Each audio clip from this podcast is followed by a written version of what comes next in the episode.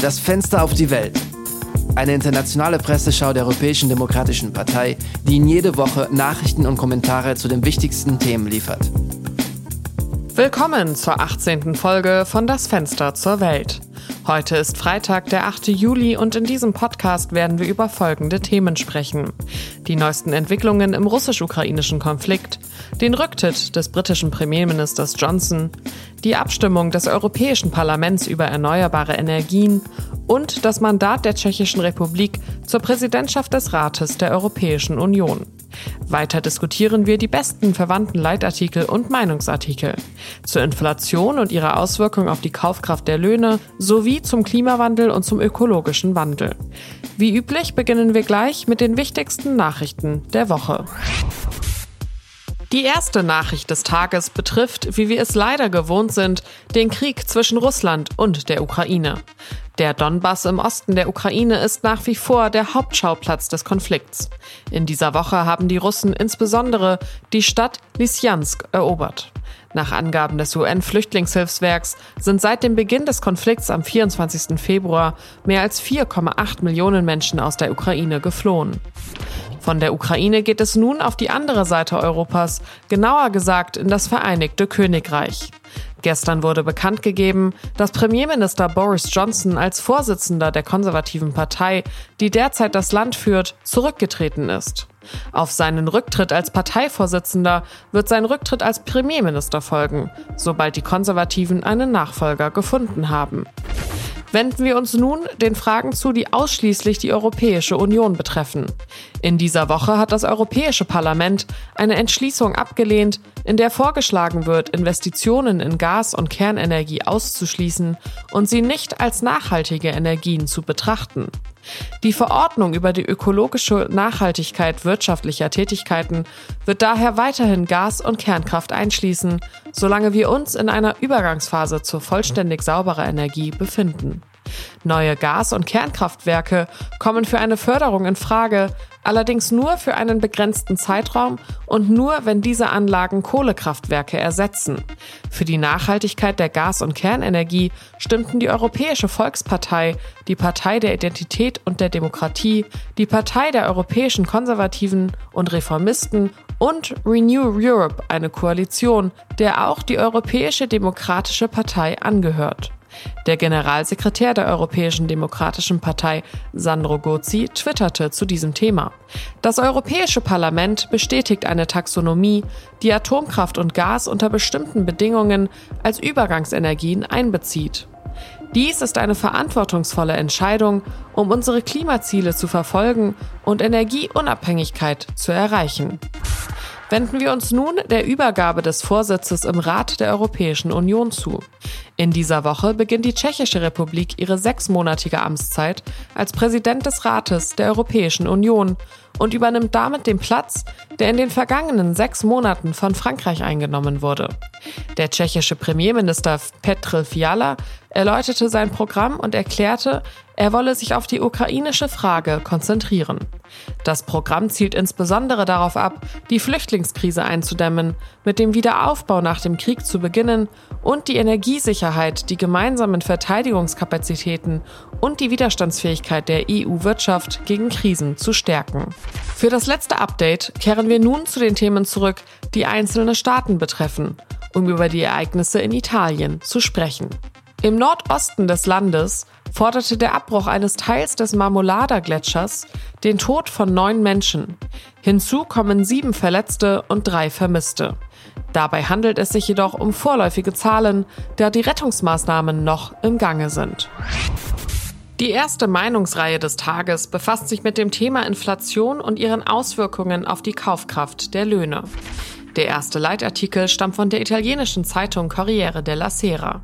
Für Dario Di Vico haben wir es mit einer Inflation mit neuen Merkmalen zu tun, die mit der Fortsetzung des bewaffneten Konflikts in Osteuropa zusammenhängt. In Italien scheinen sich die Parteien über die Bedeutung einer Verringerung der Steuer- und Abgabenbelastung einig zu sein. Eine Lösung, die den Wert der Arbeit erhöhen und mehr Mittel in die Lohntüte stecken würde. Es ist nun Aufgabe der Regierung, diese Hypothese technisch zu bewerten und ihre Vereinbarkeit mit den allgemeineren Entscheidungen der Wirtschaftspolitik und der Schuldenbegrenzung zu prüfen. In der Zwischenzeit, so heißt es in dem Artikel, sollten alle einmaligen Lösungen oder Prämien für die Mitarbeiter gefördert werden. Gleichzeitig sollten die Sozialpartner jedoch mit der Regierung zusammenarbeiten, um die nationalen Tarifverträge, die ausgelaufen sind und auf eine Neuverhandlung warten, zu erneuern. Solche Lösungen, so die Vico abschließend, würden den Arbeitnehmern konkrete Antworten geben, eine konstruktivere Debatte anregen und das Risiko anwenden, dass die politische Krise durch das Misstrauen der Bevölkerung noch verschärft wird. Der zweite Kommentar des heutigen Tages führt uns über die Alpen und zur französischen Zeitung Les Echos. Emmanuel Combe, Professor für Wirtschaftswissenschaften an der Schema Business School, nennt einige wirtschaftliche Grundsätze zur Steigerung der Kaufkraft der Löhne. Kurzfristig, so Combe, sollten wir uns nur an diejenigen wenden, die es wirklich brauchen. Ergreifen Sie dann gezielte Maßnahmen für die Bedürftigsten. Außerdem sollte ein Einfrieren der Preise vermieden werden, da dies eine abschreckende Wirkung auf das Angebot haben würde. Um die Preise zu begrenzen, so der Professor, wäre es klüger, den Wettbewerb auf dem Markt zu stimulieren. Die Information und Mobilität der Verbraucher zu fördern und wettbewerbsfeindliche Praktiken zu bekämpfen. Schließlich mehr in Bildung und Humankapital investieren. Einer von Kump zitierten Studie zufolge steigt mit dem Bildungsniveau auch die Höhe des Gehalts. Angesichts der anhaltenden Inflation, so der Leitartikel abschließend, muss eine Kaufkraftpolitik kurzfristige Stützungsmaßnahmen mit langfristigen Investitionen in die Bildung verbinden. Der neueste Leitartikel zu diesem Thema führt uns über den Ärmelkanal in die britische Zeitung The Guardian. Laut Stephanie Brobby, Gründerin und Leiterin der Beratungsfirma Good Ancestor Movement, ist das britische Wirtschaftssystem darauf ausgerichtet, die wirtschaftliche Ungleichheit aufrechtzuerhalten. Während die Familien mit einem Tsunami der Lebenshaltungskosten konfrontiert werden, bei dem die Lebensmittelpreise um bis zu 50 Prozent steigen, ist das Vermögen der Milliardäre im vergangenen Jahr sprunghaft angestiegen. Die wirtschaftlichen Gewinne konzentrieren sich auf einen sehr kleinen Teil der Bevölkerung, erklärt Brobby. Sie fährt fort, politische Entscheidungen werden getroffen, um eine gerechtere Umverteilung dieser Gewinne zu verhindern. Wenn verhindert werden soll, dass wirtschaftliche Unterschiede zu sozialen Unruhen führen, muss unser Steuersystem dringend so umgestaltet werden, dass der Reichtum wirksamer besteuert wird und dass diejenigen, die über mehr Mittel verfügen, mehr beitragen. Entscheidungen darüber, wie Steuern erhoben werden, sind politisch, schließt die Kolumnistin, und der gerechteste Weg, Reichtum umzuverteilen, ist ein gerechtes System der progressiven Besteuerung. In der zweiten Runde der Stellungnahmen aus aller Welt wechseln wir das Thema und sprechen über den Klimawandel und grüne Energie. Der erste Leitartikel zu diesem Thema stammt aus Belgien und zwar von der Zeitung La Libre. Für den Journalisten Vincent Slitz ist das Votum des Europäischen Parlaments, dass Investitionen in Gas und Kernkraft als grün und mit dem Übergang zu vollständig sauberer Energie vereinbar anerkannt, eine verpasste Chance. Der belgische Kolumnist argumentiert jedoch, dass die Entscheidung das Ergebnis einer pragmatischen Überlegung war. Europa wird noch eine ganze Weile Gas- und Kernkraft brauchen, erklärt Slitz. Trotz des Ausbaus der erneuerbaren Energien und der Investitionen zur Verbesserung der Energieeffizienz werden diese mittelfristig nicht ausreichen, um die Energiewende zu gewährleisten. Abschließend stellt der Journalist jedoch fest, dass die EU eine wichtige Gelegenheit verpasst hat, ihre Dynamik in Klimafragen zu konsolidieren und sich durch eine glaubwürdige und ehrgeizige Klassifizierung dessen, was nachhaltig ist und was nicht, als internationale Referenz zu etablieren. In unserem nächsten Leitartikel begeben wir uns nach Mitteleuropa, genauer gesagt nach Deutschland zur Süddeutschen Zeitung. Laut Benjamin von Brackel zwingt uns die Tragödie des Marmolada-Gletschers dazu, unser Verhältnis zur Natur selbst zu überdenken. Um solche Tragödien zu vermeiden, könnten die Gletscher genauer überwacht werden, um ihre Gefährdung einzuschätzen. Aber selbst in Ländern, in denen eine ständige Überwachung stattfindet, wie in der Schweiz, reicht dies nicht aus. In den Alpen wurden im vergangenen Mai beim Abbruch von Teilen eines Gletschers zwei Menschen getötet und neun verletzt. Mit dem Rückzug der Gletscher nehmen Lawinen und Steinschläge zu und ihre Vorhersage wird schwierig, erklärt von Brackel. Der Unfall von Marmolada zeigt deutlich, wie unberechenbar die Situation geworden ist. Und diese Unvorhersehbarkeit erstreckt sich auf alle Wetterphänomene. Regen wird zu Überschwemmungen, heiße Tage bringen tödliche Hitzewellen. Wenn die Marmolada-Lawine wenigstens einen Nutzen hat, schließt der Journalist, dann ist es der Respekt vor der Natur zu lehren.